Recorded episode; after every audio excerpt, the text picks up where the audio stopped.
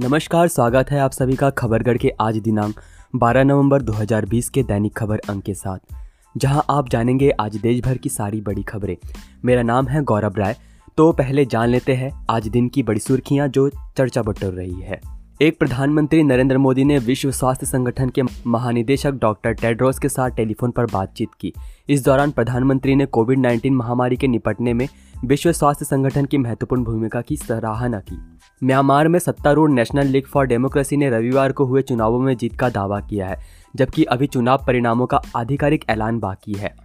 दुनिया में सबसे अधिक लंबे समय तक प्रधानमंत्री पद पर काम करने वाले बहरीन के शहजादे खलीफा बिन सलमान अल खलीफा का कल 11 नवंबर 2020 को चौरासी साल की उम्र में निधन हो गया। अब खबरें राज्यों से। केंद्रीय स्वास्थ्य मंत्री डॉक्टर हर्षवर्धन ने कोरोना वायरस संक्रमण को फैलने से रोकने के लिए आम लोगों के हित में महाराष्ट्र सरकार की ओर से उठाए गए अभिनव और प्रभावशाली निर्णयों की सराहना की है।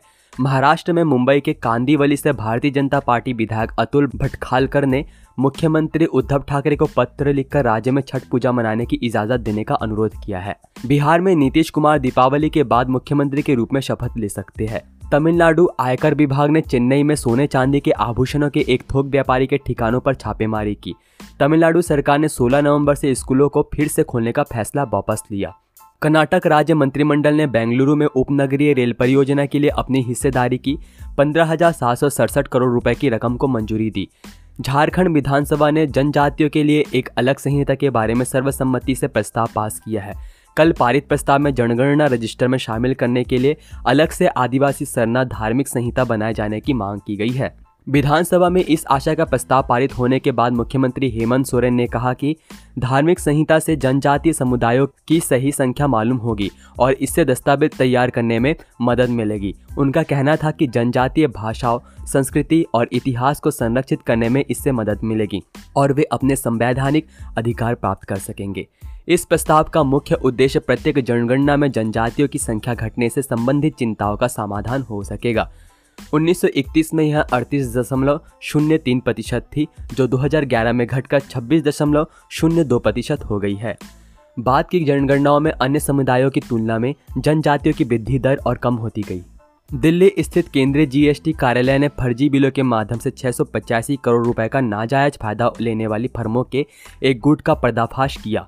वित्त मंत्रालय, जम्मू कश्मीर के रजौरी ज़िले के नौशेरा सेक्टर और पूंछ ज़िले के शाहपुर किरनी और कस्बा सेक्टरों में नियंत्रण रेखा के समीप पाकिस्तानी सेना ने एक बार फिर संघर्ष विराम का उल्लंघन करते हुए आज सुबह अकारण गोलीबारी की। अब तक किसी जानमाल के नुकसान की खबर नहीं है। अरुणाचल प्रदेश राज्य निर्वाचन आयोग ने आज पंचायत और शहरी निकायों के लिए चुनाव कराए जाने की घोषणा की है। आयोग ने बताया कि 24 नवंबर को इसकी सूचना जारी की जाएगी। 2 दिसंबर को नामांकन दाखिल किए जा सकेंगे और 7 दिसंबर तक नामांकन वापस लिए जा सकते हैं। 22 दिसंबर को मतदान और 26 दिसंबर को मतगणना की जाएगी। ईटानगर और पासीघाट पंचायती राज संस्थाओं और नगर पालिकाओं के चुनाव एक ही चरण में पूरे किए जाएँगे। चुनाव प्रक्रिया की घोषणा के साथ ही आदर्श चुनाव आचार संहिता आज से राज्य में प्रभावी होगी। खबरगढ़ की तरफ़ से विशेष सूचना। अधिकतर राज्यों में लॉकडाउन लगभग खुल चुका है, पर कोरोना अभी भी हमारे आसपास ही है। इससे बचने के लिए सरकारी दिशा निर्देशों का पालन करें।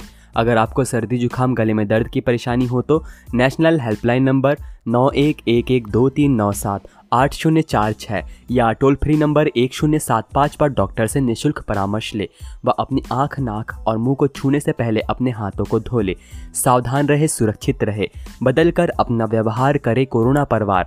आप सभी के लिए ये सारी जानकारी मैंने और खबरगढ़ की टीम ने जुटाई है।